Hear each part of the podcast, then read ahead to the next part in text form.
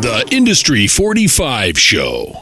Yeah, prior to Warrant, in, in I think in 1984, maybe even in 1983, Eric and I were in a band in Orange County, which is about an hour south of Los Angeles in the Hollywood scene. And I was in a band, and he and one of his buddies came up to me and said, "Hey, my friend wants to be in your band."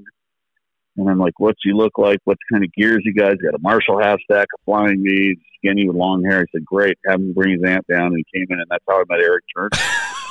you know, if the guy if the guy stood sideways, you couldn't see him. He was so damn thin. But um, you know, we've known each other since we were teenagers. Now, fast forward, you know, two or three years, he went up to L.A., started Warrant. I was down in Orange County, still messing around with a bunch of different bands.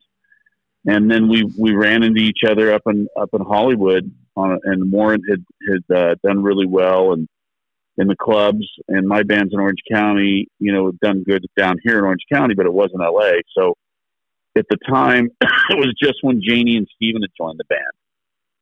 So Jani wasn't happy with their guitar player they had, the lead guitar player, and and and I walked, and then Eric and I just we worked together. Even before my audition, we he came over to my house and we just worked together. We worked together super easy. Um, there's no push and pull between us there's never been a sour word said, you know, in the in the 30 plus years of us playing together.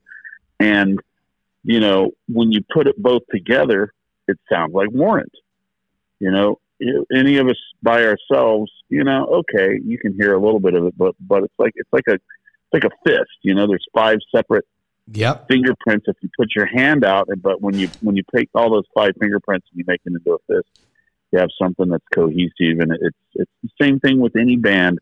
You know, like some of your bands up in Canada that I dig. I dig a lot of Canadian bands. I dig obviously Rush, Triumph, April Wine. You know, um, you know the the Killer Dwarfs. A lot of bands up there. They have a distinct sound because those four, three, in some cases, four or five guys coming together and and making that fist, and it and it never sounds quite the same when you change out a finger or a pinky or anything like that. So we work together really, really well and we complement each other and that's that's the guitar sound for Warrant. This is the Industry 45 podcast show with Shane Christopher Neal.